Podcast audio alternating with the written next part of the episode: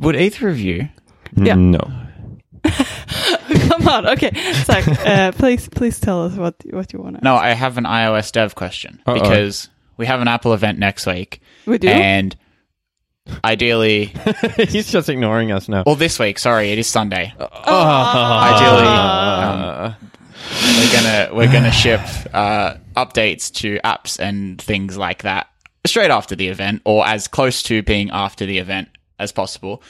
All right. I can't work something out. I can't work something out. So my I have Petty, as everyone knows. I've been updating it for all the fancy new stuff. I can't work out why the app crashes on launch on WatchOS 6 when installed from TestFlight, but not when installed from Xcode. And this is even after changing the build configuration thing to release in Xcode when building and running.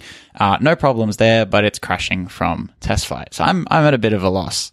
Any ideas? if it- if that would happen to me, I would usually ask you.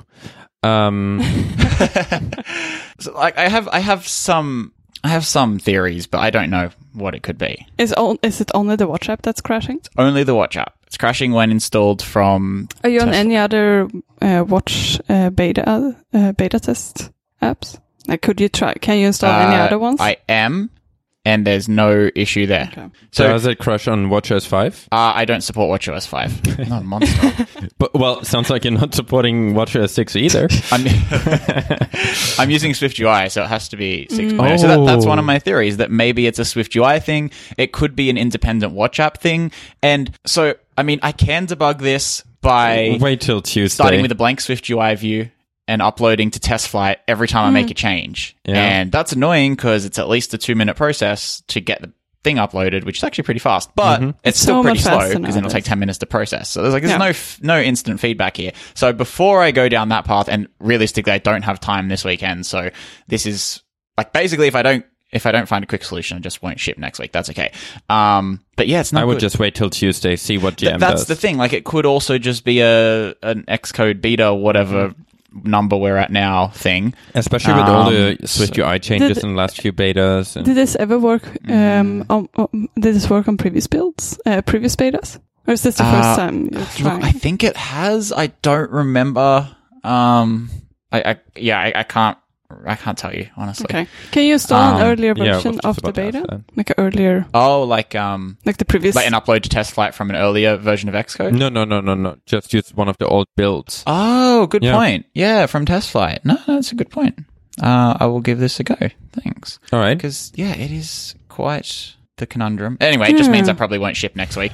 I'm not also fi- I'm also not finished completely with the Mac app because uh, while there's no Siri shortcuts stuff in the Mac app, I need to remove some references to Siri shortcuts from around the app. That's what I you just get for haven't adding all got those around Siri to that. shortcuts. I know you get punished a year later. Who would have thought? All right. Yeah. Oh wait, maybe it is working from test flight now. Wait, maybe Beta Seven fixed it because I only installed Beta Seven like two days ago. Okay. Oh man, that was a completely useless segment of the podcast then. Well, Um, uh, I mean, some people might have wondered what happened to their apps on beta six, and now you confirmed that it happened for you too. So people are happy. That's a fair point. so actually, fun fact: I got to Melbourne for for DevWorld last weekend, and I'd like over the weekends. I mean, I was in Melbourne, but I was like half in Melbourne. My mind was still doing some uni work. I was actually still doing some uni work like half of Sunday, so I didn't do any dev. Uh, work while I was there over the weekend. And then on Tuesday morning before my talk, I was like, oh, I want to verify one of the things I say uh, in case it's been fixed in a later beta um, or changed at all. And I realized I didn't have an Xcode beta on my machine, which meant that like two hours before the talk, here I was on slow university Wi-Fi trying to install Beta 7. So I, I hadn't didn't have Beta 7 installed until very very recently, which was uh, not a good situation to be in, but it was okay. Worked out okay. Got it installed. Could verify what I wanted to say. Okay. We all good.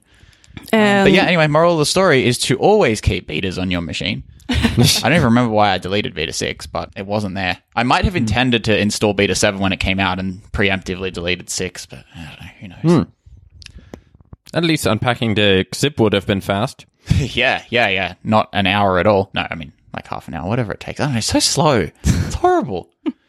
Imagine working at Apple, getting a new build of Xcode every day or two and having to go through that. Like, you need 16 Macs just to be able to do any work. Internally, you wouldn't need to ship that. Wasn't that just a what is it called? Xcode Ghost? Wasn't that like a weird, uh, sketchy Xcode version that was somewhere on the internet and would add random stuff to all the apps you would uh, build with it? Wasn't that when Apple started signing the the package? I'm not sure. I thought that was a response to that, and I don't think Apple's. Ah, okay. I mean, maybe, but I, I wouldn't expect them to be afraid of people uh, for internal builds. But Because I know there are ways to turn, like to f- speed that up. There's like some thing you can do that turns off one of the checks. yeah, not to verify. Um, Yeah, and and it does speed it up, but I don't know by how much. I've never done it, so yeah, you could be right. Cool. I'm also ready. Thanks for asking. Look, we're getting there. We're getting there. Um, so been there. You you shipped a, a test flight build this week with dark mode, which looks quite nice. Um, Thanks. I will I will enjoy this when I'm adding coffee shops at 9 p.m. at night before exams. Um, actually, I added a few when I was in Melbourne, just just for the record. Um, all right. All right. I do have a question for you though, Okay. and it's not related to being there, but it is related to one of your apps. Okay. Uh, PackTrack. Have you opened that on iOS 13 at all? Uh, no. okay, you might want to do that. Um, Doesn't sound like I do. yeah, I've been using it a little bit again lately because I've, I've That sounds like a great experience, guy. I'm not sure if you could open this up. Um, actually, I do have. I I do actually. I did open it on iOS 13 because I have a um Catalyst build ready. But it sounds like I should also submit an iOS update. I think that might be nice. Does it crash on Um, launch? It does not crash on launch. It is still usable, so good job. Um, Good job but doing the, nothing. The colors, the colors are off. Oh, I noticed that. Um, I noticed that So- in one of the betas that it for some reason didn't read a color from the color asset catalog. yeah, but yeah, that was for being there, it wasn't it? No, no, it happened in both actually. Okay.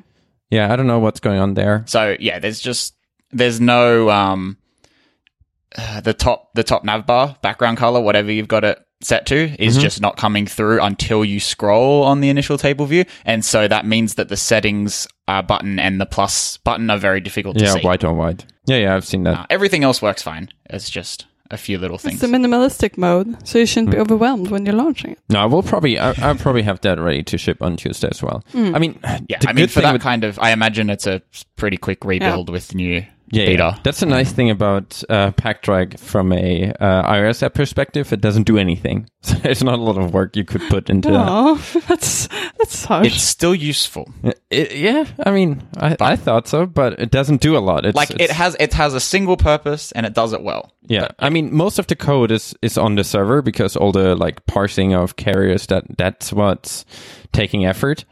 But the iOS app is essentially a table view. That's it. So it's not.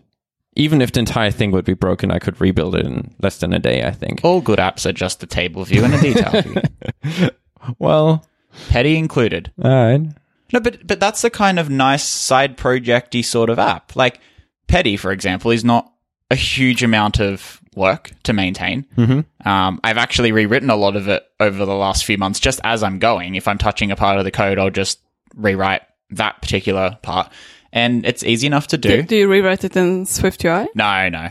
Um, just tidying up the Swift code because when I wrote a lot of the initial stuff just over two years ago, I didn't really know what I was doing. It worked, but uh, looking at that code, it's like I can I can improve that. That's always a good sign. I feel a bit concerned. Uh, uh, it doesn't really happen, but if you would look at code that's two years old that you wrote, there's always something that you see that should be improved, I think, because there are new things that you find out that you didn't know about or certain patterns that might be more popular now that you like more. So I think that's quite normal. Yeah, I recently looked at an older project. I don't know, I that I worked on a few years ago, and I looked at it, and it was was one snippet. I was like, "Hey, that's pretty clever." Yeah. I think that's the first time I, I looked at something old, and I'm like, "Huh, that is that is clever. I should do that in all my projects." Yeah, because you always, Mm-hmm. like, in general, you tend to, like, keep on improving. Yeah, apparently I didn't. that's, not, that's not what I mean, but I'm just saying that I completely understand. I think that's the same, like listening back to earlier episodes of the podcast, for example, it's like, ah, I would not have done it this way. I would not have like worded things in a certain way. It's just, it's a good sign when you see those things. But Yeah, and, and in a year you'll listen to this part and you're like, oh, I shouldn't have worded it that way. yeah, I should have been like, I should just have shut up for a while. uh, no, but Kai, I do understand that sometimes you might just practice, you might just try out a new technique and then you forget about it and might not use it for yeah, other or things. this this project was old enough. I might have just copied something from Stack Overflow and I didn't know why it worked, but it did. Hmm. And now I looked at it, I was like, hey, now I understand what's happening here. Now I will remember. I don't know. Either way, uh, all, all ready to, to ship things on, on Tuesday. Or submit things on Tuesday, I guess. It's exciting. Hmm. So, Zach, how did DevWorld go? DevWorld was good. Yeah? Um, DevWorld, it's, it's always pretty good, as you know. But yeah, I, I particularly enjoyed this year. Um, I thought it was interesting because it was different to last year and the year before in that it's, it was single stream this year, which meant you didn't have to miss any of the talks, which was yeah, really nice. That's nice. Um, unfortunately, I still missed one or two while I was practicing my talk. I um, I made the mistake last year of trying to not miss any talks on the day of my talk. Um, and I found that I was too distracted in those, like the session or two beforehand. So I, I learned my lesson this year and I was like, to calm my nerves, I should go over the, the talk again in the morning, which I did and went okay. Um, but yeah, I think my talk went pretty well too. I was, I was happy with how it turned out. I think the response was really interesting. Um, people, people had some really good questions after and people seemed just in general interested in the topic and going in, I was a little bit worried it might be too broad because I touched on a lot of things, but didn't go into detail on many of them. But it turned out that was, it was enough to, like, people were quite attentive to a lot of those things and then had follow up questions, which worked out quite nicely because then I could answer in more detail after the fact. Um, and I even had the, the terrible slash great idea like the day before to add a slide at the end and say, here are the things that I would like to have spoken about as well if I had a little bit more time. And then that meant that I think that sort of gave a, a good indication too for people like other things to check out if they were at all interested in, um, seeing, uh, uh, things for iOS. That's kind of academic writing 101. further research, further further research topic suggestions in the end of your paper. Yes. Oh, can I just can I point something out? Um, No. So James White, um, so he, he James White is somebody who's gone to DevWorld many times and usually gives great talks. He's given talks all the years that I've gone. He's very very engaging as a speaker, and he sort of does these talks that are a hybrid between developer and designer related talks. Mm-hmm. He he did a what I thought was a brilliant thing in in his presentation this year, and I actually sent you a photo of of this slide when he referenced past talks that he'd done. So he gave a mm-hmm. talk on SF symbols and spoke about using icons in apps and, and glyphs and things like that. And he, he referenced uh, one of his past talks, I think where he discussed paint code or a similar tool um, a couple of years ago. And he put up the, the slide like Apple do at the end of their WWDC. It's like for more information and they did the same design with the talk name at the end and the year of the Dev World conference. It was brilliant. Uh, hopefully we'll be able to put the photo as the chapter art for this little segment. Um, but I thought that was like just a genius, like, you know, it's a subtle Yeah, little that's really thing, but. I, I Yeah. chuckled. Yeah. Um, yeah, it's funny. It's a classic James thing. Like he's just really good with, with those kind of subtle things in the talk. Um, so I really appreciated that. Um, but yeah, this year, like, this year was good. There was some talks on cross-platform frameworks as well. So React Native and Flutter. We had a talk on each, and I mean they were interesting. They generated a lot of discussion as well. Um, I think people were people continued to reference them throughout the conference. Um, actually, I should mention that was the other nice thing about having it be single stream is that talks, particularly those on the last day, would often make reference or just mention a talk from the previous day or from the day before because Yeah. it was a f- pretty safe assumption that most people in the room had seen said Yeah, talk. yeah. Um, and I thought that was quite a nice way to do it. I do agree with you. I really appreciate when they have single stream. It's nice when you do it. And you also feel a bit more like you have something to chat to everyone at the conference about because everyone will have been at the same talks. So What was the general uh, opinion about those kind of cross-platform frameworks at DevWorld? Look, I think people are still. It's pretty similar to how we, we discuss things on the show. People are still uh, like. I mean, it's a crowd of native developers. It's understandable that most people have a preference towards native development. There were a few instances, like actually, I should mention there were two on React Native. So somebody else, um, so like it was one main talk on React Native, and then another one was sort of talking about using React Native to build a team and and scale from there, which was actually a really good talk. To build Um, a and- team. and it- so, so they she was building a team like working at a university. They needed some apps, and she sort of went over the way the reasons they chose React Native okay. and how um, you know it meant they could get a JavaScript developer in, and they didn't need to get a couple of specialists and like native development, and so they were just reasons behind why they went with React Native and sort of the the benefits that it provided. to them. So anyway, it was interesting. Um, obviously, the like in the questions after, a lot of people are skeptical, of course, and asking things about you know like the bigger picture. How does it scale? How do you see this working longer term? Those kind of questions, of course, come up. Um, but it was interesting because I mean, for at WWDC, we don't talk, or least I didn't talk to anyone about, say, React Native or Flutter. Like, it just wasn't a topic of conversation. Whereas at DevWorld, it did become a bit of a topic of conversation just because we'd all seen talks on it. So that part was nice. Um, but yeah, I, I don't think that there's too many people who are, are native developers, um, sort of going, "Oh, I'm going to go check this out now." Um, Part of the pitch, so the Flutter talk was given by some like a, a dev evangelist for Google. Um, Oh, really? that clear. Part of his pitch was, well, hey, Swift UI is constantly changing. We basically have the same declarative UI layout stuff if you want to play around with it, but it's stable and works. Mm-hmm. And that was a funny way to pitch it. Well, Um, they also just realized that OpenGL is deprecated on, on Apple platforms, so we'll see about Yep. that. yeah, yeah. All right. Great investment. Cool. All right. Keep up the good fight.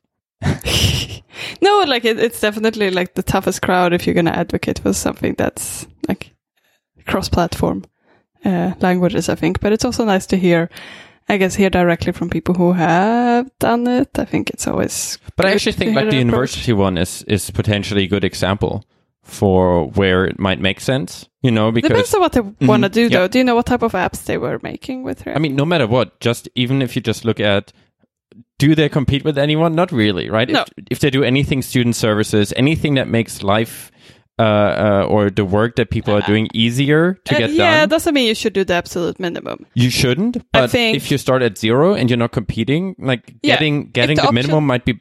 If the option is getting the minimum or nothing, Yeah, minimum is still better. Yeah. Is that your pitch for React Native? better than nothing. yeah, React Native, uh, better than nothing. That should be their tagline. I don't even need, want money for this. You can have that. Yeah, like I'd, I'd still take a React Native app over a website, but I don't think you want anything from React Native from Facebook. no, no, no. Yeah. Anyway, so cool. DevWorld. Highly recommended. Moving on. Um, It's always oh, fun. also, let us know when your talk is available online so that everyone can go and listen to it. Yes, we'll do. Yeah, cool. And I think there was a a recording of the speaker this year as well. So they Oh, had a camera nice. on most of the speakers for most of the time. So I don't know. I, I don't know how it'll be stitched together, or, or if it will be, or if you know I can just access them and, and do something myself. I don't know, but when I find out, I will let you know. And um, yeah, so should be good. hmm, Cool. cool. Cool, cool, cool. Um, do we want to? I know that this episode is going to be clo- released very close to the Apple event, uh, the September. Now we actually know when it will be, event. or Yeah, I it's mean, we, we sort when of it will be. predicted when it would be. We had a guess that it would be on the 10th, and it will be on the 10th. So enough, that's that's exciting. We know that. Um, I think we're all going to watch it Uh, live? yeah. live. I hope. I Define hope you- watch. I'm expecting you to go up at 3 a.m. Zach. Um, It's not happening. I'm sorry. Really? no. Yeah, it's not happening. It'll be the first time in many years. Many, many like probably since 2013. Really? Um, yeah, Why? yeah. What's happening? I have a Are you thing on old? Tuesday night, and I have to work on Wednesday, and yeah, it just I have to be responsible. Uh, So you're not watching it? not live. I'll watch it when I wake up, and maybe on the bus or the train. And def- I'll just. I think I'll just. My plan is to get up early, go into the office by seven, and then watch the event until nine, and then just do a normal day of work. Um, I don't know. Full of excitement about all those new AR glasses. How are you going to sleep at night? I still feel I still feel really uneasy about this. Yeah, you should be. You should be. Are you even a developer if you don't stay up till 3 a.m. and then 5 If you miss Dub Dub, I could kind of get on board with that, but I feel like it's an iPhone event. Like it's a it's a two hour advertisement, but I still want to watch it. Don't get me wrong. I think, I mean, I, I, I truly enjoy that I no longer have to get up at 2 or 3 a.m. Um, so it's, it's definitely fine with me that it's at 10 a.m., but I always enjoyed getting up at 2 a.m. to show dedication. Everyone else was asleep. Yeah, yeah, I did like it, and it was a reason to have some nachos in the middle of the night. Yeah. And I mean, I'm, I'm not one to go out at night otherwise. No. So I'm not having a lot of fun at 2 a.m. Uh, on, on Monday nights or Tuesday nights usually. So it's, uh, This is this is your this is your evening. Yeah, this is. I think it's it, that's part of the fun of being an Apple and iOS uh, enthusiast is to be able to get up and having like a weird Christmas type uh, uh, presentation that you get to watch by yourself that no one else cares as much as you do. I, I really enjoy that. Okay. Um. So that said, um, we do, does anyone have any like last minute predictions? I know Oh, I'm we're gonna so annoyed. I'm so annoyed. Yeah. You know, It sounds like you have something you want to say Yeah. before the before the event. It, it's not really that I'm. I, I just I don't understand how I didn't uh, put those things together earlier. You know how I was talking about the ultra wideband stuff in new iPhones for for quite some time, yep. mm-hmm. and how there always been rumors about those tiles, like Apple Tile, to locate stuff that you're missing. It is such an obvious idea that they will use ultra wideband also to. to as as the technology in those tiles to help you locate them. Mhm. I know, I know. It's frustrating because that makes a lot of sense considering that uh, Bluetooth is not that accurate for those type of things. Yeah. Um, so, and you can't get as precise locations, especially if you do like, if you lose your keys somewhere in your apartment. If you're only using Bluetooth, you lo- know, sort of know that your key is somewhere in the apartment, but you wouldn't know exactly where. Mm. So this would make a lot of sense to use ultra wideband for that. So your last minute prediction is ultra wideband, or is it also the? No, I, I mean, I have ultra wideband as my very first wildcard pick. Oh, you're right. You do. So, I'm not, you mostly know that you didn't draw this connection. yeah, I mean, I still don't know if it will happen, but it would make so much sense for Yeah. for those Apple tags. First of all, it's a good reason that they're better than the others. Second of all, only Apple can build them realistically because they would be the only ones that know what goes into the phone. That would be a good reason why none of that was mentioned at WWDC. And it would just be uh, a good way of having um, using a technology that is actually a lot better at what it's trying to do than than Bluetooth would be. So I just think it would be extremely I would think it's extremely likely for Apple to use that to to build the product that they seem to want to build. And obviously it's a good reason to charge more than than they would charge for tiles. So I think tiles are somewhere around twenty dollars. So tile is like the the kind of alternative uh, Bluetooth based. Uh, I lost my keys and it it beeps to find them device. I think they're around twenty bucks. So Apple's is probably between forty and sixty. I would think. Yeah. I mean, maybe maybe we're surprised. Yeah, yeah. So do you think this is something they will actually release on Tuesday? I mean, if they want to announce it, it would be a good time now. I mean, people would otherwise find it, right? If if the iPhone 11 Pro supports it and people get their hands on it, I mean, either Apple silently announces them or they talk about it. But I think this could be something that would be fun to talk about, considering that it will be overall probably a less exciting year. I mean, the camera will be cool and those kind of things, but I think overall it, we're expecting a relatively minor update to the iPhone and a relatively minor update to the watch. So I think it would be a good year to show some some additional things that that actually make use of of potential new hardware in those phones, despite them looking and kind of feeling the same. At least showing, look, there's new. The technology we're using will be useful for indoor navigation. Look how much better it is. And if you lose your keys, you know exactly where they are and those kind of things. So I, I, I can t- definitely see that. I don't know if it will happen, but I wouldn't be, uh, I wouldn't be surprised if we see that. Do you think they would release um, a new phone that has something like uh, ultra wideband, but they wouldn't release a device that you can use with that? Yeah, I couldn't. I mean, that was my initial prediction because Yeah, uh, you thought it would be more maybe like a dev kit or something for developers. Not necessarily more as an indoor navigation um, device, Okay. like for or as a yeah, but not as as a- a device. You thought that the phone would have it, Yeah, and then it's up to third-party developers to make it something. not necessarily. I mean, not necessarily third-party developers. Okay. Could be just that you get better indoor navigation for public spaces Oh, yeah, that already yeah. have, like for for public transport, right? It would be awesome because Mm. the maps Apple has for most public transport uh, hubs are really good, but indoor navigation is still flaky. So if that could Yeah. be improved with ultra wideband, I think that would that would be uh, interesting. Yeah, I agree. I think that would be really cool.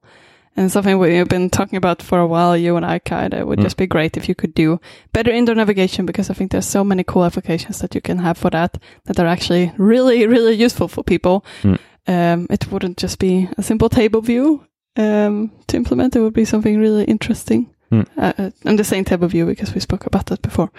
Um, Thanks, Mane. that's that's the connection in case people didn't, didn't draw that.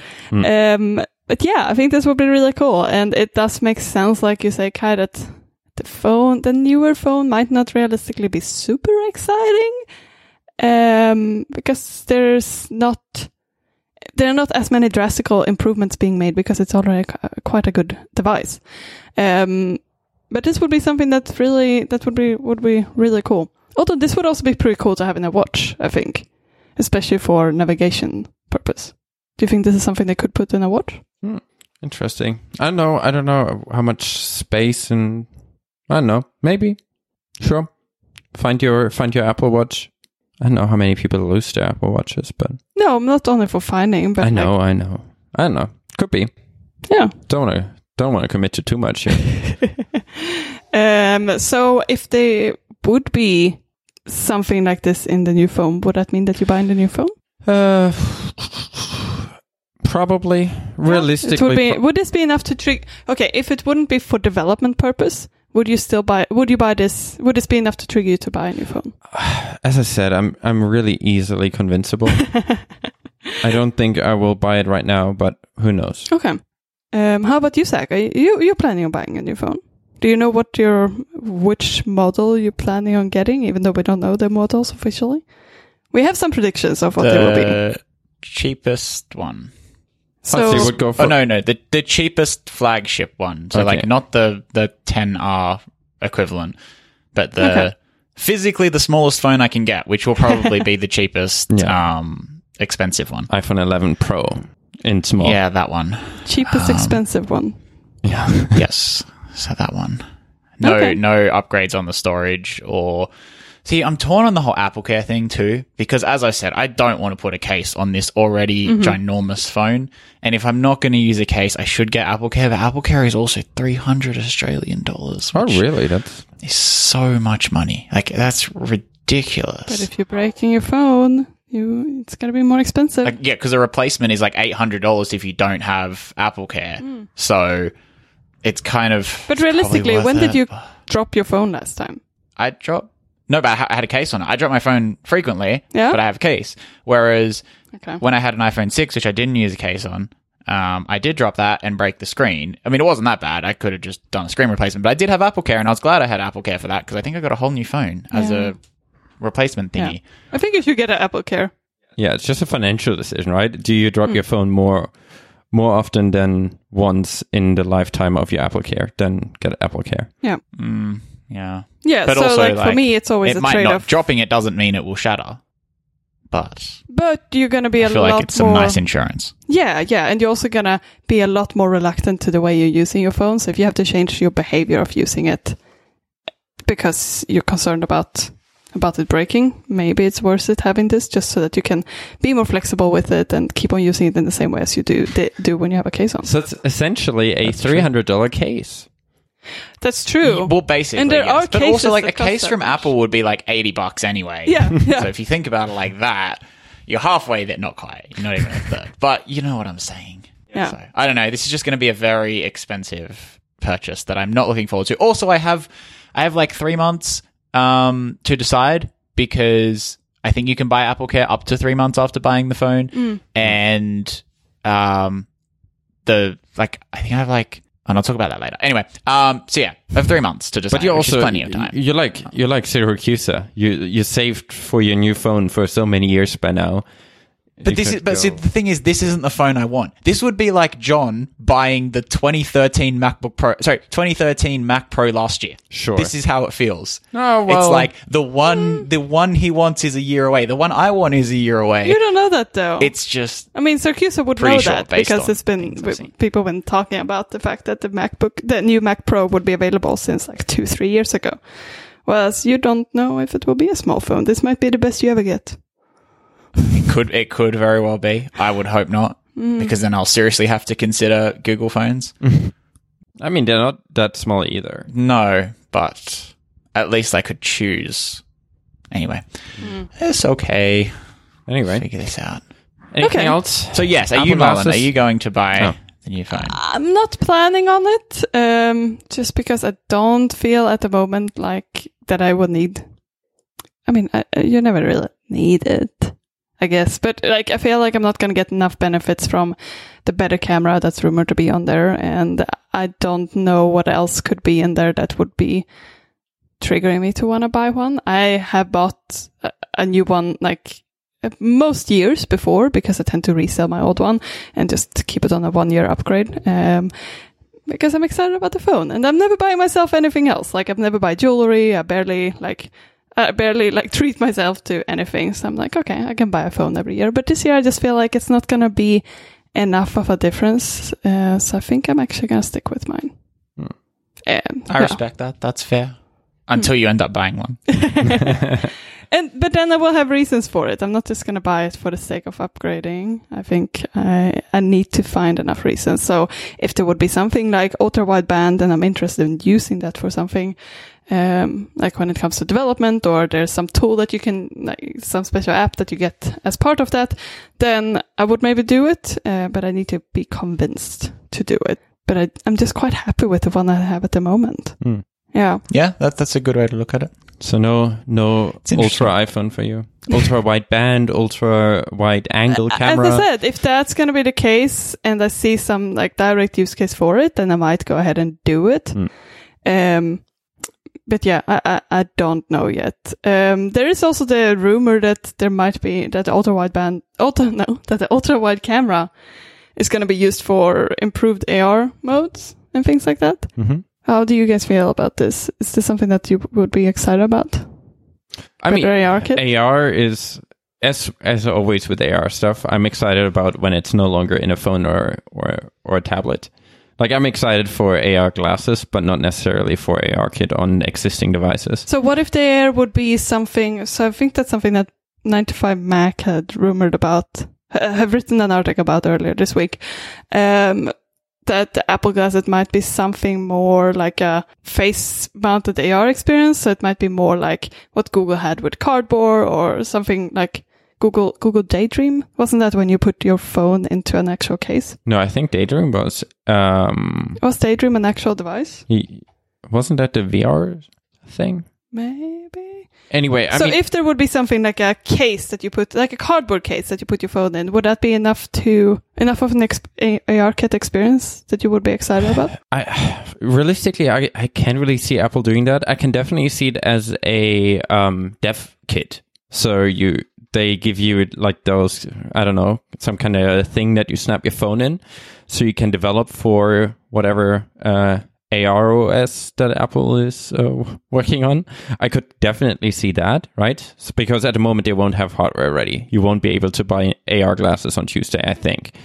Um, but something like that probably needs some kind of developer support. So having something where you can snap your phone in to at least experience or have an approximation of what the experience would be like um, as a dev kit um, for then for for more people then being able to be ready for AR OS on AR glasses. And by the way, not actually committing to this name. It's just uh, what popped into my head right now. Um, I, I think that would be something I could I could potentially see. Like just pro- I mean realistically all of us expect Apple to do more AR stuff and have hardware in AR considering how much effort they put in, on AR in the last few years and how clearly the phone is not the right form factor for it. Um, so I, I, I would be, I think it would be a relatively smart move to uh, to have that as a dev kit, hmm but actually announce that they do something so people are ready. Because I don't think Apple's happy with the adoption rate of current AR Yeah, yeah. things, but actually saying, look, there is something, and this is how you can develop for it Exactly, like- This is what we're doing now. This is not our goal. Our goal is to do standalone uh, glasses, Mm. uh, but this is what we, you can use now for developing for it Yeah. or to, to start getting an experience. Yeah, and I think realistically that is something that would need, and also Apple doesn't really, you know, if they pre-announce it, they're not um, losing out on existing sales. It's not like people will stop buying uh, iPhones, iMacs, and watches No. because they say there will also be glasses. Uh, I don't know next year or whenever they might actually be released. So I wouldn't be surprised if we actually see a sneak peek this year Yeah. or early next year. So just follow up. Um, the Google Daydream is a it is a VR s- sort of uh, goggles, but you do have to put a day, day Daydream ready phone into it at this stage. So it's basically something you plug your phone into, and then you can see that uh, in front of your eyes. They are working on standalone headphones headset though. Um, but do you really think this is something that they would release at this type of event? Isn't this more of a, if it's more for developers to use, wouldn't it be more of a, a WWDC? release? I mean, there, there are multiple things to do that, right? It it is such. I think that device would be different and significant enough to that Apple would want to explain what it's for and what it's used for, and show some of their ideas of how they see it being used. Um, and the developer thing is just, you know, if if you look at that as someone who is developing, you will automatically think about, all right, how oh, can okay. So you think it would be something that's available to public, but it's like an in between step. It's not. right? It's not, a. necessarily. So it wouldn't be a dev kit. It- um, no, I see it as a dev kit. Okay. But that is more of a side effect of showing where Apple thinks AR is going. Okay. So and Apple might show this is where we think AR is going, Mhm. and as a developer, you can get a dev kit. Okay, and but they still would want to show that to the public just because they would want people to know what the ARKit experience will be like in the future. Yeah, sure. So I mean, that's uh, that's the reason why you can't really release a dev kit and not tell anyone. I know, about it, but right? I just don't weird. know why they wouldn't wait till WWDC then when people are more in a sort of dev ready mode and uh, it's more of a dev event. I mean, look at last WWDC, right? I, I think potentially Apple could have showed something there, but it was already jam packed. they probably couldn't though because if this phone, if they need something like this phone to be compatible with that, uh, because they need a new camera, then maybe they I don't know if it could. needs the new camera. I don't, I don't know either, but maybe that's a reason why they would release it. Maybe, maybe. I mean, we'll we'll we'll see on Tuesday, uh, or we'll see on Tuesday if we're right at all. Um, Yeah, just an we'll interesting not know. speculation. Yeah, but we'll not. I mean, realistically, we don't know anything. Either Apple shows something and we can say we were kind of right, or they will not show anything and we never know. But isn't that what this podcast is about? Especially the never know part. no, I'm just saying. Just because it might not yeah, yeah, I know. just I know. because it might be released on Tuesday, I mean, it's still an interesting thing to talk about and talk Hmm. about whether or not it makes sense to do it now. Would you be excited to make AR stuff if there would be hardware? Would or rather, yeah. would it change your interest in AR if Apple would announce that they are actually making hardware, let's say next year? Yeah, yeah, it would. Because at the moment, I think um, it is a space that I've been interested in exploring, but I haven't seen any direct use cases for a phone. But if it's something that either can be used for uh, for games or something that will be more of a standalone device that helps people, like I- just feel like the current situation, the current use case. If I would want to make an app that helps people through their everyday life and through navigation, navigating through their everyday life, will be I don't feel like a phone is the right form factor for that. I Mhm. think a glass glasses would be really good for that. So if they are saying we're releasing standalone glasses that you should be wearing on a like everyday basis, then that would definitely be exciting. And I would probably try. I would I would have a lot of ideas of things I want to make for that device. Mhm. Um, but it could also go the other way where they're saying we're releasing those AR goggle- goggles and um, they're not saying anything about the future glasses, then I would probably still be excited about it, but the use case for it would be different for me. So I would probably look more at potentially starting to make games or be more interested in like designing designing games for it. It would be a very different use case than if I would know that there are glasses. But no matter which of those two would be available, What do you mean with goggles? like um, something heavier, like something that you don't want to wear all day, something more like a Oculus uh, Quest sort of form factor. I feel like ARKit would be ideal to have something that's uh, to, to make into a product that people can wear every day. So something like glasses that are lighter weight, something that you shouldn't have like your phone strapped into. And I think that would be a really cool experience. And I think that's something I would be very excited about making apps for. So if that's what they're saying that they're gonna do, I would definitely be more excited about ARKits. Mhm. Um, but if they are not saying that, if it's more a way for you to get sort of like a VR experience where you strap something onto your face that's a bit heavier that you shouldn't use all day, way that Apple would do that. I wouldn't be as excited. That's just my point. Hopefully, that's not what it would be. What, what do you feel? Would you be excited if um, if if they would say that they're going in the direction of creating glasses? Would you would that make you want to pick up ARKit more? Hell yeah. Yeah. Yeah. Okay. I, I've been talking about this for, for, for so long. I, I'd love to do. I mean, So how comes what what is stopping you right now from doing it? Just because I don't know when when there is something that would. I mean, first of all, So s- no, my point is like, what is the limitation with the current form factor? Why don't you? what do you see as a benefit? Like, what is triggering? What is intriguing to you with the glasses uh, over having ARKit on the phone? um, basically the accessibility to the things that you're building with it. If if if it's in any way uh, on your on your head, then it's just something you will constantly see. That's easier to to you know. It's not something that you need to uh, actively pick up and do something with. It's something that will be there. So augmenting your reality through that would be uh, uh, way way nicer than having to remember to pick up a phone and doing things around that. Okay. Um, so if they would have something like a dev kit now that is more like a strap-on thing, Yeah, would that make you excited to get started yeah, with yeah, ARKit? Yeah. yeah, yeah, definitely. Okay, I agree. I've been really, really excited, and as I said, I have like a lot of ideas of what I want to do with it. I just haven't felt like the current ARKit experience is great for the type of things I want to make. For similar reasons, like you say, I don't feel like it's convenient enough for a person. I mean, many people hold their phones in front of their faces all the time, anyways. But I don't feel like it's convenient enough to just have something on your phone that you have to constantly look at, rather than having something more passive, just in your vision Mm. uh, like glasses would give you. Yeah. How do you feel, Zach? Would you pick up a ARKit if uh, if you would have glasses? If glasses would be a thing? Possibly, but it's all hypothetical at this point, so I'd want to wait and see. Hmm. I don't know. It's difficult to commit to anything without knowing the direction that's being taken. But that's why I think it's so valuable for Apple to pre-announce this because I do think at the moment the pickup isn't great. Yeah. And it's hard to pre- uh, predict, right? Because we don't know what it will look like. Is it something you use? You know, uh, Microsoft seems to focus more on the professional uh, sector of like, uh, I don't know, um, medical medical area, and like I don't know, repair, machinery, engineering.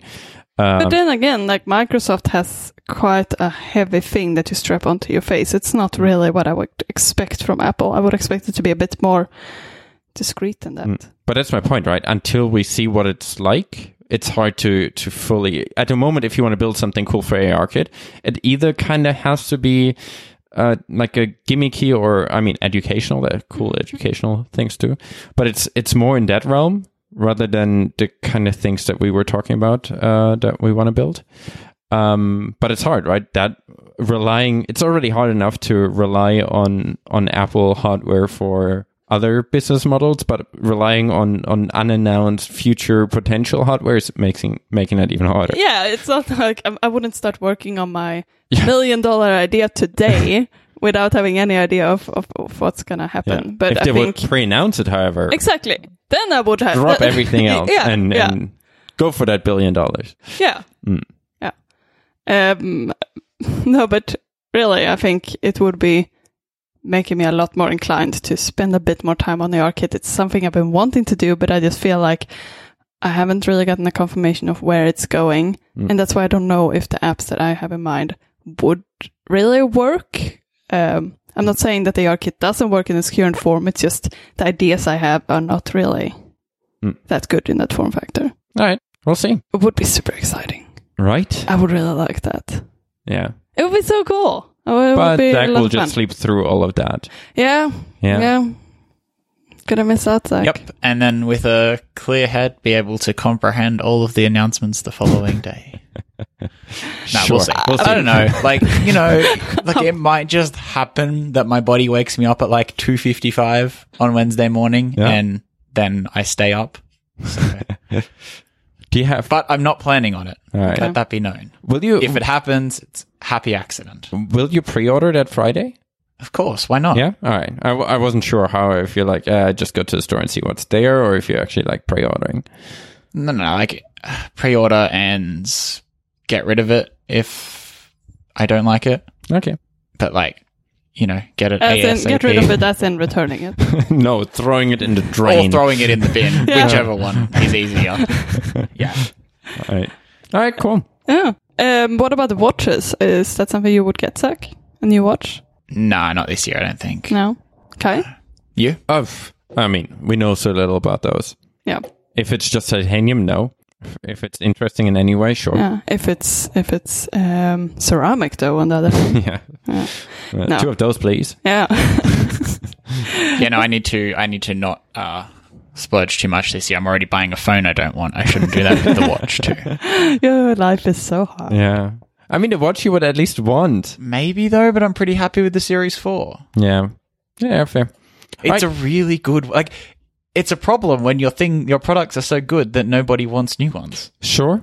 But it's also, I mean, it depends on uh, the div, year over year div of the hardware, right? I mean, a product can be the most Hmm. amazing if the next one is still twice as amazing. You would still buy it even if you were 100% happy with the old one. But if you're super happy Sure, with the old sure. one and it's only incrementally better, then you won't uh, do the upgrade. So it's, And there's also some funny conditions here, like you put a continuous glucose monitor sensor thing inside a Series Zero hardware, and I'd buy that over the Series Four. like it's just, yeah.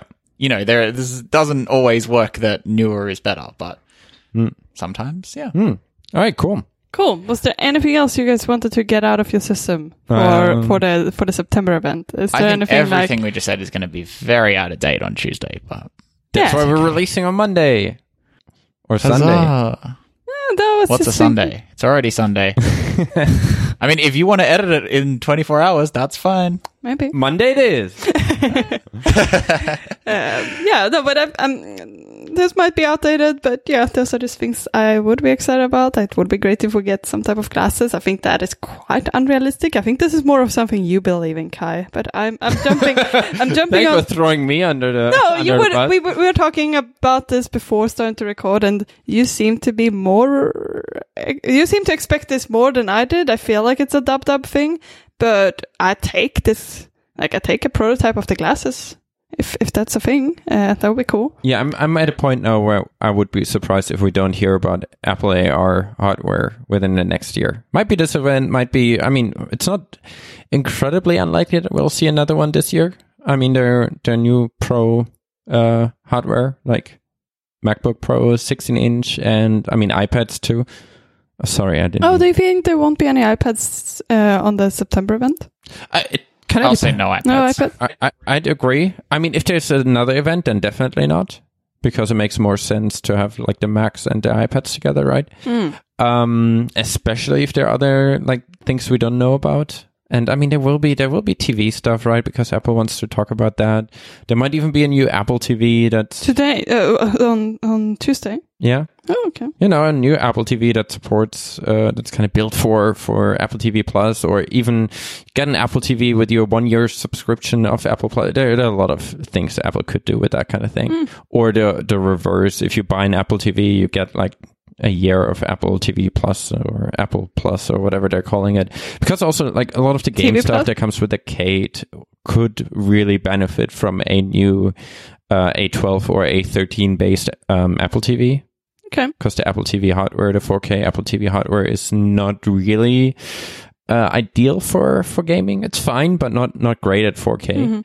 Uh, so getting an upgrade there for for arcade uh, would make sense. Do So you guys feel like you, you think there will be any mentions of Apple Arcade at this event? Probably. No? I mean, it kind of depends. To me, it really depends on how many events we're getting this year.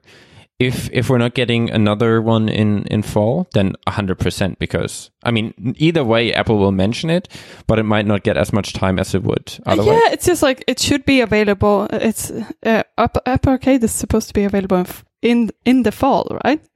Mhm. So that would be September and October. November isn't real. November is realistically winter, right? So they would have to have an event September and October. That doesn't feel. that's what like- they did. Like, that. Did they? Did they have an October event? Yeah. Before? Really? Mm. Feels very close to one another. So that's why I feel like they will have some mention of Apple Arcade. Yeah, didn't they? Didn't we have an October event last year? Yeah, we did. We did. But October could be iPads and Macs, so maybe the Mac Pro doesn't get a mention and comes back in um, in October. Also, I think things have been a little light around the 16 inch MacBook Pro, so it's possible that this event is phone, watch, and services, and then next month is Mac and iPad, and we get like the big thing next month can be the Mac.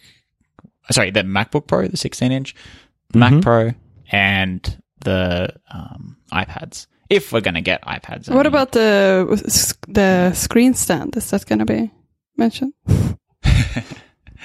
Maybe they'll drop the price? No, they won't do that. No.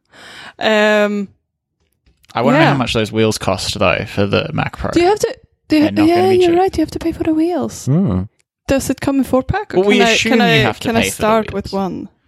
Save up for the next one. I just have really good balance. Yeah. Uh, Uh, I can't even afford one, so oh. Uh, anyways, it will be exciting. I'm looking forward to the event, uh, as always. I feel like this Dub Dub is definitely the more exciting event from Apple throughout the year. But I think this is uh, this is the second close, the second, the second most exciting one. So I mean, on a on a, a non-developer scale, I think the iPhone event is probably the biggest. yeah, yeah, that's true. Uh, But appa- it ha- apparently has the most interest from around the world. I mean, that makes sense, but it's the their most watched event. But for us, I think Dub Dub is the big one. oh, actually, I actually think there will be events now. Thinking about uh, events, yeah. Look at that, cup of tech inside. There will be Apple events. Oh wow! Um, there will be service, uh, a good service segment because I Apple's agree. also showing it on YouTube this year instead of streaming it. Uh, yeah, and and this is their biggest stage, right? So if you're going to spend like so iPads, they they're like they do okay for Apple, and you know by themselves they're a pretty good business. But when you think about Apple as a whole, like iPads don't do much for them. So if you're going to Yeah. uh, use your biggest event of the year, you're going to use the spotlight to push your shiny new thing. It's probably it probably makes a lot more sense to push services as opposed to iPads, which everyone knows the iPad exists. Uh, also, the not iPad, everyone knows Apple realistically, the update won't be as big as it will be for, like, I mean, Apple services exist don't exist yet. They will exist soon. Uh, that's definitely more interesting than saying the iPad is now faster. Yep, good point. oh, okay. So you're saying that they rather have uh, they rather focus more on the services than releasing an I mean, iPad. the services. Uh, Apple wants to sell the services, right? And people people tune in for Yeah. iPhone, Yeah. and then they they're forced to see the services. Yeah. I'm not saying they're bad. I'm just saying, like, I don't think people would explicitly watch a uh, Apple TV Plus. Uh, uh, if Apple would say this is an Apple TV Plus only event, way fewer people will li- watch it than an iPhone event, right? So if you already have the entire audience, then show your services there rather than waiting and uh, showing like a MacBook Pro and an iPad that has way less attention plus services because then you're just having the thing you want to show anyways Yeah. to a smaller audience. yeah, yeah. And it being on YouTube compared to like usually Apple streams them themselves uh, in, in Yeah. compatible browsers and on the Apple TV. Uh, going on YouTube also probably the idea is that more people will be able to watch it, so more people can see the services. Okay. I And the mean, they still stream it on their website, though, don't they? Yeah, but just adding YouTube into the mix means Mm-hmm. you have more more eyeballs that will. Uh, Yeah. And yeah. also on YouTube, I imagine it will come up as like a promoted or featured event. You know Yeah, how sometimes true. when they've got live events going, I think if Mm-hmm. you get enough people watching there, it'll probably expand and help other people see it. yeah, and Anyway, I it's an interesting move on their part, but I think it does. It is because also that sort of loosely ties into the web player for Apple Music, which was uh, announced in beta this week of Apple being a bit more platform agnostic and just saying, hey, if people want to use our stuff, they can. And it's a very different approach to what we're used to, but overall, I'm here for it. Like, I, I think it's okay. And imagine how much money Apple this is how will they save wanna- from streaming on YouTube instead of uh, having their own servers running. There will actually probably be a non-insignificant amount of money they're saving. They should just, just stream it in 4K, Maybe. just just to uh, Just to use to to cost Google some extra uh, Hmm. uh, server resources. Either way, uh, Apple Music beta on the web. Uh, have either Mm. Yeah, of you played around it works with it? uh, better than the native Mac app, Right. which is just Really? Isn't that disturbing? Wait, I haven't played with this at all. What is this? It's uh, beta.music.apple.com. Beta.music.apple.com. Yeah, so it's basically You Apple have Music to have been on an the Apple web. Music subscriber before like Thursday or something. I am. Yeah, and then you get this really nice looking uh, Apple. Uh, probably from all the all the Apple web services, probably the nicest I've seen. I mean, resizing your Windows window performance is just as horrific as it is on on the uh, Apple Music app on uh, Catalina. But apart from that, it's it's really nice. It's a it really look bad. it's a really nice web app. Hmm. Hmm. Yeah. So now uh, wrap it into Electron and uh, Ship it. yeah. Either way, uh, really, really nice web app. I'm, I'm a bit sad that I'm sad about that. I mean, clearly this got a lot of attention. That's good, but I would like that attention to go towards the native apps. I don't know what's going on there. At this point, I feel like a Catalyst port of the music app from iOS would be better than the music app that we've got in. It's true. It's Maybe- hard to maybe they're because working if you look at that, like, just look at the navigation for like the the kind of thing that goes down the bar. The you know, it's all very much around. Like, it's not it's not the most standard UIKit uh, transitions between different players and states. I think it would be quite awkward to pull up those small sheet m- small sheets with your mouse. I But think the that- iPad app is different. oh, good point. There's an iPad. Yeah, I haven't seen Mm. the iPad app. Yeah. So I think I think the iPad app, particularly in landscape, would be quite suited to the Mac. Hmm. Mm. Yes, Might there are cards, and you could doing. probably adapt. You could probably can have a persistent card instead, as opposed to something you can drag. But yeah, I think it would make a lot of sense. Hmm. I don't know. But you know, I, I know a company, a small company in Cupertino. They do have AppKit developers who would be completely capable of making of uh, making a very very good music app on the platform that millions of people use. Maybe Yeah. maybe an option for. Yeah. Yeah. I mean, The big thing for me with this beta um, on the web thing is that search actually works, and that's why I'm using it instead of the oh, that's so um, sad. The Mac app because the Mac app search does not work as of beta six or seven or whatever we're up to for Mac at the oh moment. really? Um, whereas this has been quite responsive up until now. So yes, I mean you have to use it in a browser, but honestly, I think I think I'm okay with this trade off. So you actually use this rather than um, listening on your Mac natively. I did on Friday at work, yeah. Okay. Um, but uh, I mean, will that continue long term? I don't know. If the if the native Mac app improves, I'd much prefer to use that. Mm-hmm. But I can't really get search to work. I have to search for things probably three times before I'm actually shown results. Um, the first time I did this, I thought that search was just broken and was returning completely the wrong results because it was showing what was in my library. Um, then I realized it just doesn't work. So you know, Hmm.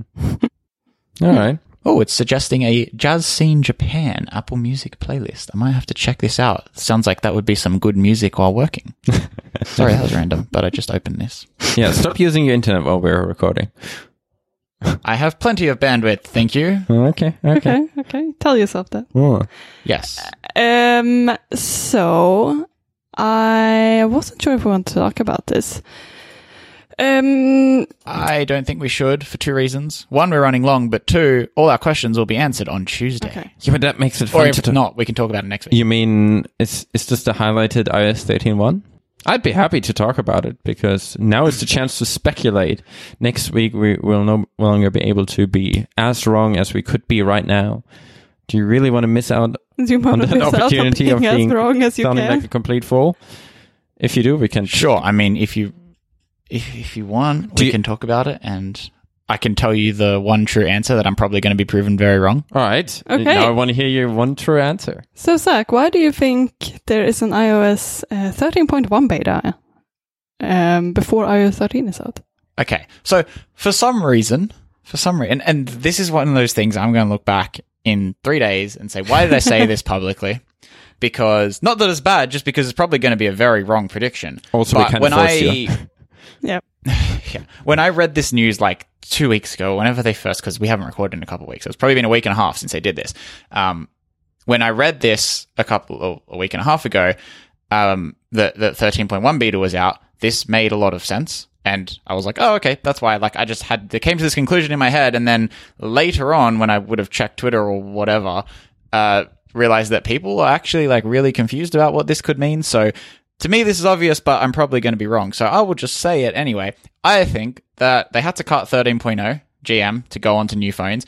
I don't think 13.0 will ever ship for existing phones or for, for like current phones. So, you know, if you are on 12.4.1 and you go to check your updates Thursday week, you probably won't see 13.0 is my prediction. Um, and they just had to like bump the build number and keep going because they want to get changes out and they want to keep working on things before, uh, before the public launch, probably on September 18th or 17th in the US. I feel like that's, I feel like that's why. Like you gotta you gotta put something on those phones. Um, and then if you think about it, because sort of the question Just still remains. blank. Um, People can can well, yeah, their yeah, own yeah. software. Make cares? people do a software update.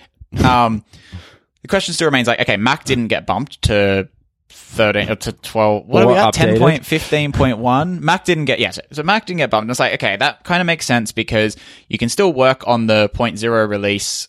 If you're not releasing new Macs, you don't need to flash them with anything. So you can still work on the 0.0 release until pretty close uh, to the event or to the release date. So that kind of makes me think, oh, no new Macs. That's cool. Um, I mean, we got iPad OS 13.1 beta, but and I'm expecting no new iPads, but I think that's just because I, I really think iOS and iPad OS are pretty in sync. At least still, like maybe they'll diverge more in the in the future. Um, but you know, we're getting betas for them on the same day. We're getting the uh, I think we're getting the same build numbers too. Like they're they're basically still the same thing for now. Uh, that probably won't last. Um, then WatchOS question still remains there.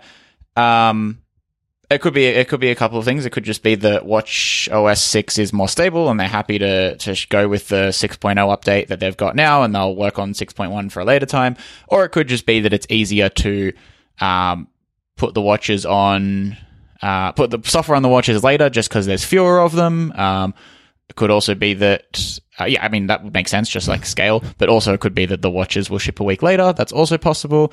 Um, so who knows? Many, many, or no CRS5 this year. I very much doubt that, but sure. Um, That's what I heard yeah. from you. Yeah, So- no, I I do agree, and I felt like that was that was what I assumed that was the reason too. Uh, when I saw this, it Yeah, felt I feel like, you have to you have to cut a software release at some point. This is Yeah. we'll work on software. But we I know how it mean, re- works. and if you want a quick update after, you got to keep working. Like, But realistically, Yeah. we we wouldn't need to kn- know, right? Apple could ship iOS 13 on iPhone 11 and iPhone 11 Pro.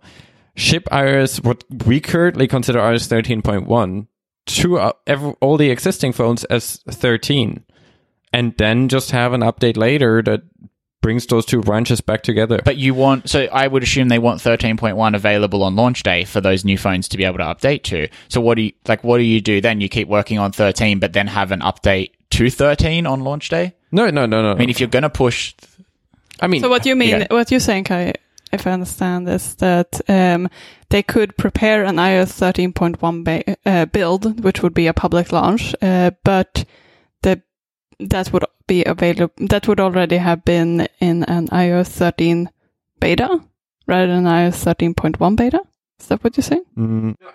No, I mean that, the the question is: Does thirteen point one? Are there any new features in thirteen point one that are not in thirteen? yes. There Map are. CTA is the first one that comes to mind.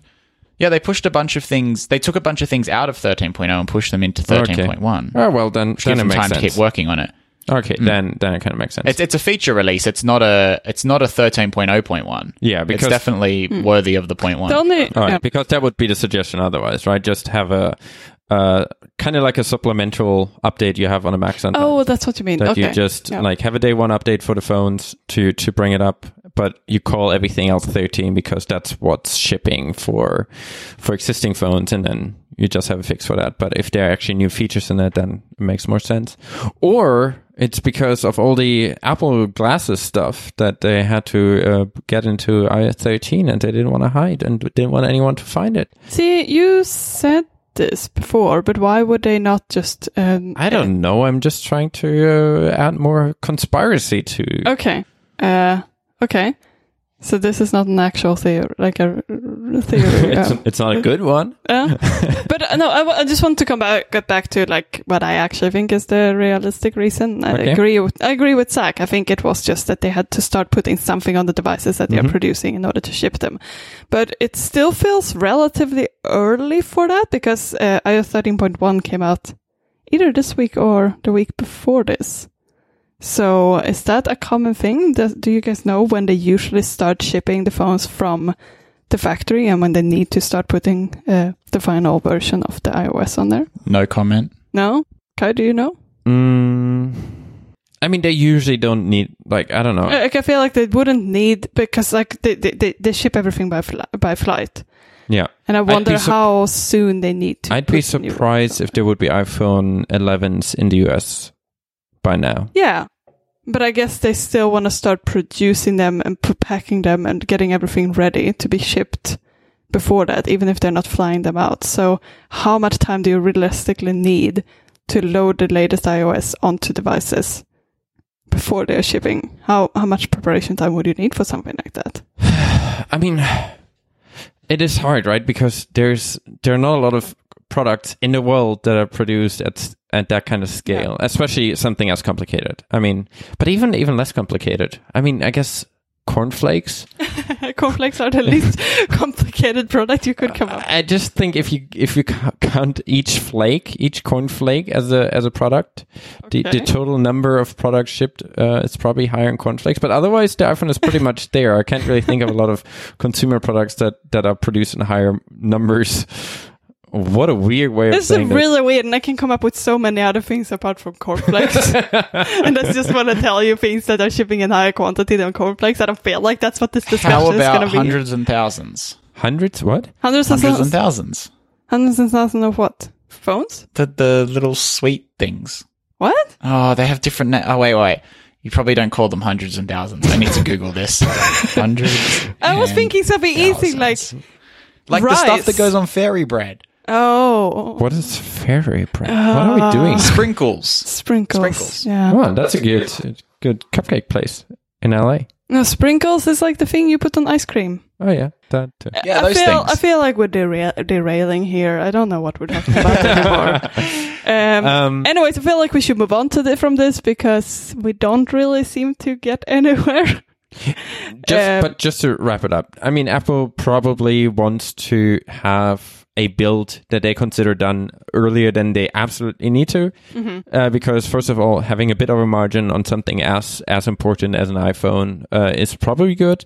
Uh, second of all, they will have quite extensive QA before they ship those phones. I, I would assume. I don't think they'll be like, all right, uh, merge the merge the branch, let's ship it to a billion phones today.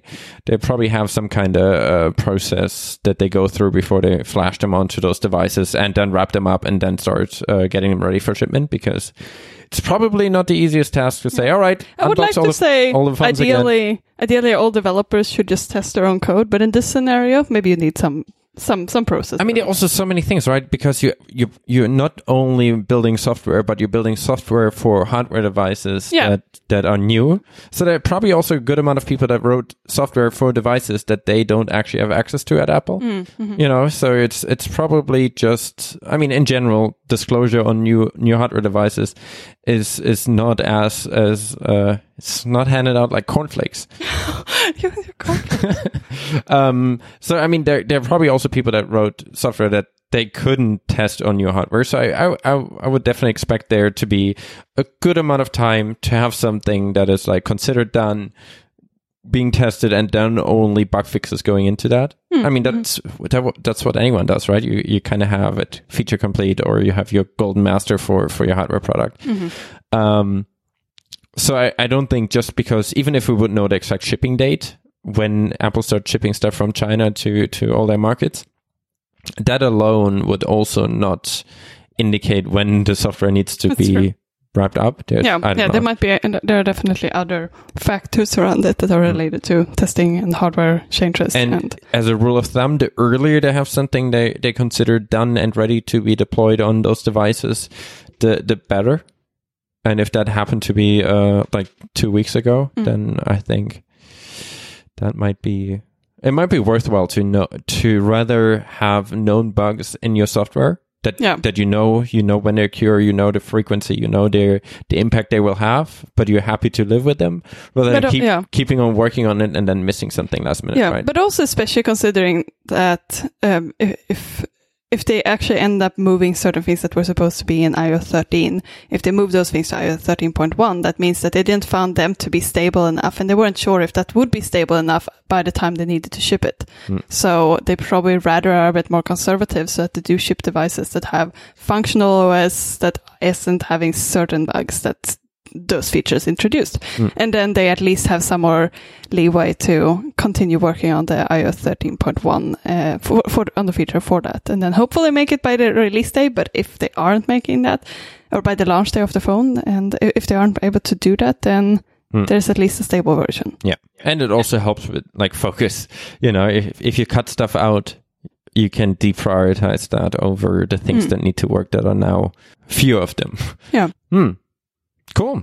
All right. Should we should we then just do picks this week and wrap it up and keep the rest for Things Uh, of the week. Not yeah. picks. Yeah, that's that's the one. Sounds good. Um realistically we won't have a lot to talk about next week anyway, so Mm, no, I definitely know, get I into- know, yeah, maybe. cool. Yeah. All right.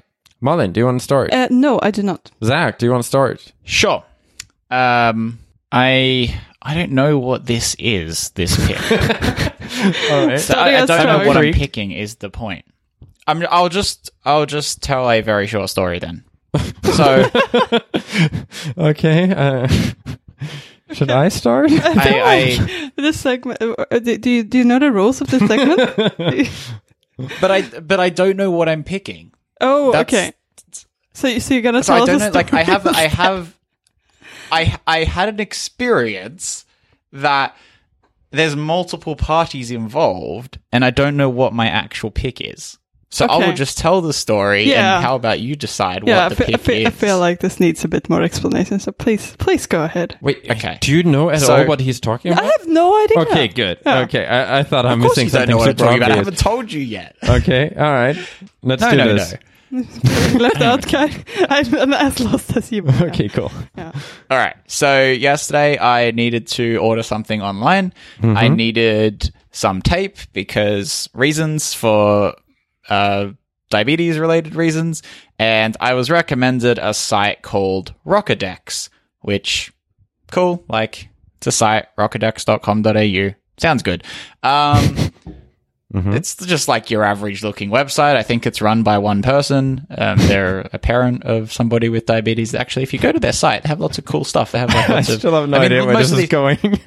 most of these things are uh, aimed at kids. But anyway, so I decided to get the most uh, not colorful tape that I could buy because I needed some tape, as I as I earlier I mentioned earlier. Got And that part? um, yeah. So so uh, anyway, uh, realized it was cheap and shipping was only two dollars. So I was like, well, this is great. Uh, this is this is cool. So I added I added a single piece of tape to my cart, which was very strange. Uh, because like who wants to buy tape by the single piece? But anyway, it was like a dollar eighty or something. So I'm like, well, I'm going to get a few more. So I added a few more to my cart as you do naturally. Um, and I came to a like a purchase amount that I was happy with. Then I decided, okay, it's time for me to purchase these things. Okay. How, much tape did you get? I'm just curious. Not much. I got. what is a I think- satisfying amount of tape? no, no. I got. I got three three pieces, which is three because I don't actually know if I'll like this tape. I've never ordered it before, so I need. I've got three weeks worth coming. Um, actually, slightly less, eighteen days worth, and then if I like it, I will probably do a bulk order. Um, but I want to try it out first. Okay. Reasons why I need this tape, we can talk about it later. I've got a new CGM. It's not that great, but anyway. Uh, and the tape that it comes with is horrible. So anyway, I'm trying out this tape. Oh, that's, that's, that's the irrelevant part. So then I went to I went I went to my cart and I tried to check out. And then you And used your new app, now- and that's what you're picking this week. No, no, no. So I want to get this correct because it was like stupidly easy that I, I could probably get the details wrong, right? So if I had something to my cart, I had a pink piece of tape to my cart. Oh, okay, cool. So there are four buttons when you look at your cart. You have a checkout button, Pretty standard. Yeah, it seems seems alright. Um, you have a PayPal button. You have a Alright. GPay button. So I guess Google Pay. Um, and you have an Apple Pay button. cool. And my instinct was to hit the checkout button because that's normally the flow that you do when you're looking at a cart. But I thought, hmm, this Apple Pay button looks interesting. I'm just going to press this Apple Pay button. So I did. And then, like, a second later, my watch was prompting me to confirm Apple Pay. Mm-hmm. And I'm like, okay, did it. And then I was shown the your order is confirmed page. Now, in and of itself, this might not seem very extraordinary, but I don't think I've ever had an Apple Pay on the web checkout process that doesn't ask for at least some kind of additional information, let alone like make me make an account. So I think this is like so. I, I don't know what the pick is. I don't know if the pick is Apple Pay on the web. I don't know if the pick is the Rockadex site or if the pick is whatever payment processor checkout flow they're using. But I was just blown away by how easy this experience. On your was. behalf, I will definitely say Apple Pay on the web. But but is it though? Because I have used Apple Pay on the web heaps, and no one else has implemented a flow this nice. So I mean, Apple Pay can be this nice, I- but I have that flow quite frequently. Like I, I think okay, the you're in the North America. yeah, maybe. But I, I've used so many flows that are like that, and I agree, it's amazing. Like, it's um, so nice. Like, didn't ask for my email address, didn't ask to create an account, didn't ask for my address. Obviously, that information is all given through Apple Pay, and that's mm-hmm. fine. But like, I even had the option to select my my shipping method. Like, Yep. if I wanted the express shipping or whatever in the Apple Pay dropdown, I was like, "Whoa! It shouldn't be this easy to purchase things online, but it is," and I was amazed. Yeah, so great. that's my pick because I just I couldn't believe it, and I actually then I went and wrote an email to the the person who runs the site, and I'm like, "Thank you for having a proper checkout process," but I worded it quite nicely. Um, and didn't just imply that they would have done something wrong if they didn't have a proper checkout flow. But anyway, you get what I'm saying. So yeah, it's pretty um, it's pretty cool. And I was like, this is way too easy, but this is so nice. They don't want any extra information. I was really happy, um, and I'll definitely be ordering from them, them again, assuming the tape is good. Um, so that's my pick. Cool. I will. I would call it uh, Apple Pay on the web in the show notes.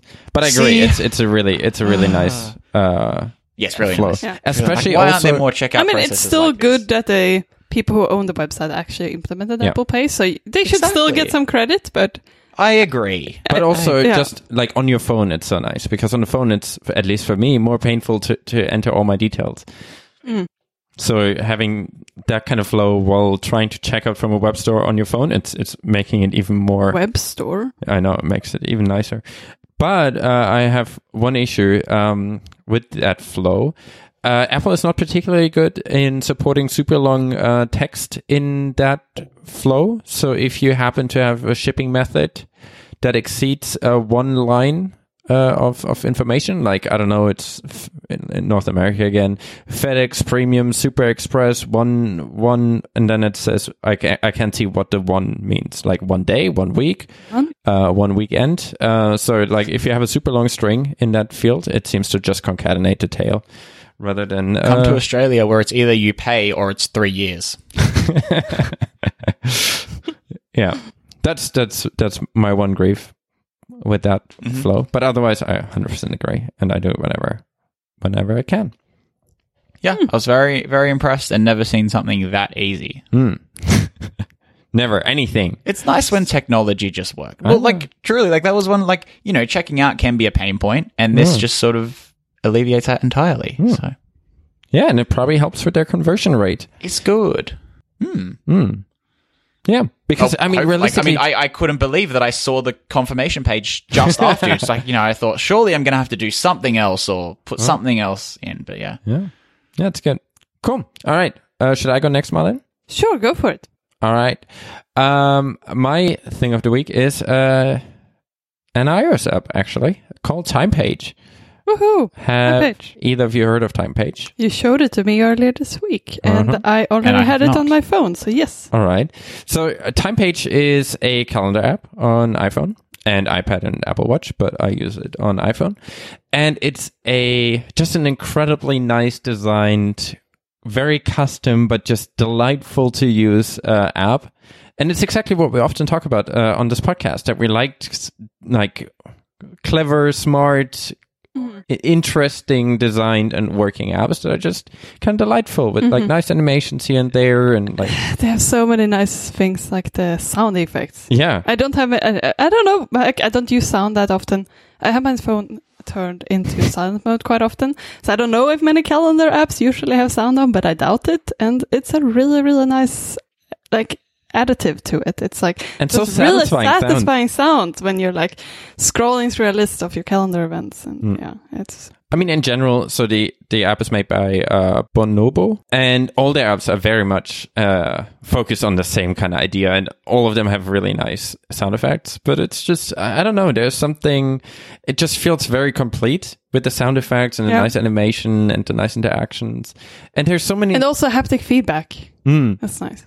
And there are so many nice things. Like it's uh, there, there's some some like wittiness and fun in there. Like if you have a calendar uh, event, like a meeting somewhere that's not where you're physically located right now, they have this kind of nice overview of where the where the where the uh, event is, what the weather is like at that location for the time that that it is scheduled, which I think is super clever. Um, who it is with, and how how long it takes for you to travel there. And they have like this the driving, and it's like a nice older car, and like traveling. And they have one with the spaceship. Yeah, it says uh, how long it takes you to get somewhere with a spaceship. And I think to- that's just you know, it, I had to be fun. somewhere, and it took me three minutes to get there by spaceship. Three minutes Yeah. with a spaceship. No, sorry, it's three seconds. Okay, three that's seconds. better. Yeah, Do you have meetings in in Australia?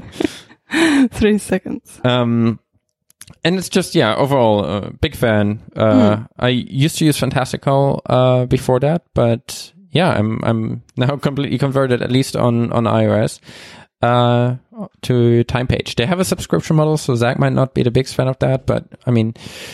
This is an app. It's it's very nice. It's not too expensive. I think it's fifteen bucks a year. Um, but uh, for me, it's it's definitely worth it. Uh, I wish they had a Mac app. I hope they will have a Mac app at some point because I I do like what they have they, an iPad app. they do have an iPad app. See, But there's an opportunity. So they opportunity already here. have a Mac app. Yeah. If you think about it. yeah, Mm. I mean, they do Come so on, many. Kai. They do a lot of custom stuff with like you you moving things around. So I Hmm. don't know how well that will work, but yeah, I would I would love that. Um, just because some of the features they have in the app, I would really like to use across all the devices that I would look at events. And I actually use my Mac more for looking at calendars than I use my phone. But uh, the app is nice enough that I actually go to my phone to look at events rather than using my Mac. So yeah, can't can't recommend it enough. TimePage. cool. Um, do you say that there's a trial too? I did not. There's a seven day trial, so if you just want to test it out and you don't know if you wanna if you wanna get it yet, um, it's And great. it's a custom take one. It's not one of those that automatically opt you into paying for for the rest of your life, and they're not charging crazy amounts per week after after your trial's over. It's just seven days. You can try it out, and then they will offer you to subscribe rather than kind of being. I don't know. I, I think it's the official Apple way that uh, with the trial that automatically converts, but I, I always feel like that's a bit weird. Seriously, that's the official way. That's the default way of offering trials. So they I implement a custom one, I believe. Yeah, I feel like that's much friendlier. Mm. Hmm. Yeah, because you're not. Yeah, I don't know. It, it feels like otherwise you forget and then you're Yeah. paying. Well, yeah, this is and then you're always going to pay like one month at least, and Mm. then you cancel it. and it's nice, right? You use it, and if either you use it enough that you come back, Yeah. and then they offer you, for you to pay for it, Exactly. or you don't, and that's okay. yeah, Yeah. makes sense. Anyway, nice app. Uh, so my check turn. it out. Um, so I'm picking a game um, called Bridge Construction Portal. I haven't picked this before, right? Uh, It's a really good game, and question. I played it a while ago, so that's why I'm unsure if I picked it. I sort of don't feel like I did. I don't think so. It doesn't Yeah? sound familiar. So, if anyone has played the Portal games, um, this is by this is the same universe as the Portal PC games. Um, so Portal is a way. If you don't know Portal, um, I, I should maybe I pick that first. um, if you don't know Portal, you should definitely play that first, and then play Br- Bridge Construction Portal. So it's a way for you to um, build bridges, basically. Um, you have to get from one point to another, and the way you do that is by like certain certain construction pieces that you get, and you have to build a way for those minions to drive or people to drive a cart from one side to another. So Um, you have to Are somehow you calling construct. humans minions? I'm not a robot.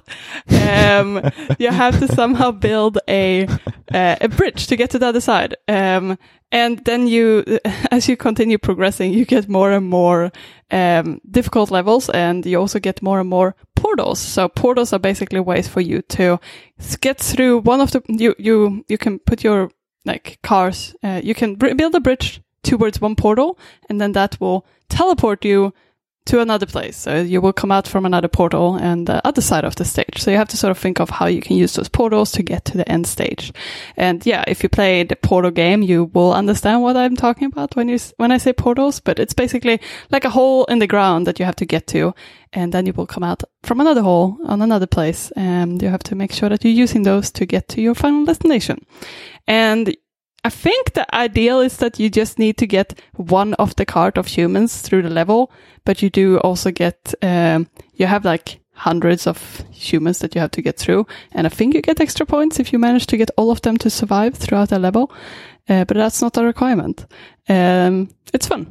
I really like it. And it also has this like, robot uh, like the portal game that gives you gives you advice or talk about how competent or incompetent you are at the game. It's a it's a really good really good game that's in the Portal universe. So I think it's really cool. Do I give it justification, Kai? Do I justify? Do I give this game justice? Sure. It's a it's a really good game, but I feel like I'm struggling making uh, like really selling this. But it's a really fun game. So um, I, I mean, a lot of, I mean, bridge building games in general are quite. uh, It's it's a genre of games that is relatively uh, common, and they have a portal spin on it. So if, if you think you like building bridges, and like bridges that behave relatively physically accurate, and then add portals uh, into the mix, then you should play the game, and you'll probably enjoy it. Works on Mac, iOS, and most other platforms, really. yeah, you're right. It's a Mac too. Hmm. Yeah, No, it's really good. Um, so you guys should check it out. Cool. Mm. I I just realized Sweet. that Apple Pay uh, prohibits the use or, or Apple prohibits the use of Apple Pay for cigarettes and tobacco products as well as firearms. So that's Oh. good. That's good. yeah, got to make it difficult to get those things. It's good. Hmm. I mean, it's already easy enough. In the US, you could otherwise probably just, you know, you tap your watch and all of a sudden there's like a, a, a tank arriving at your front door next day. Mm, yeah. Yeah, that's pretty much it. Hmm. Did you guys have anything else you want to chat about? Any last predictions? Or should we just talk about how wrong we were uh, next week? Mm, yeah, I mean, we'll definitely have some. I, I think that's the more likely outcome here. I, I feel like I have a lot of things to talk about how wrong I am next week. Mm, Mm. Yeah, yeah. But I'm excited Yeah, me too. because and all I'm also the, excited all, about the random our- stuff I made up. I'm also excited about our predictions list that we prepared a couple of weeks ago. Um, so next week we will score that as well and make sure that we Ooh, good. this- we, we have to check who the winner is, and we also have to actually decide on a prize. I think there was something, something coffee related. Yeah, coffee mug. I like that idea. Yeah, the problem was that we had to order 150 of them. Yeah, but uh, I, I heard that you guys were talking about a coffee mug, and I, I think I like that, That idea works. better. Yeah, Yeah. yeah.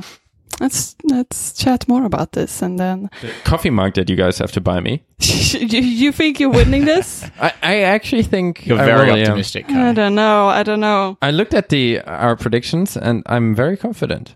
I mean, that's where you predicted them. No, no. When I No. predicted them, I was very not confident. really? But now, now a few more days in, I'm actually A feeling a lot more confident than than I was back then. Okay. Well, that's good for you. So yeah, Um, Yeah. I think I think I have a fair shot as well. We'll see. okay. Yeah. Looking forward to it. That will be good. All right. Um, talk to you guys then. Enjoy the event. Enjoy your sleep.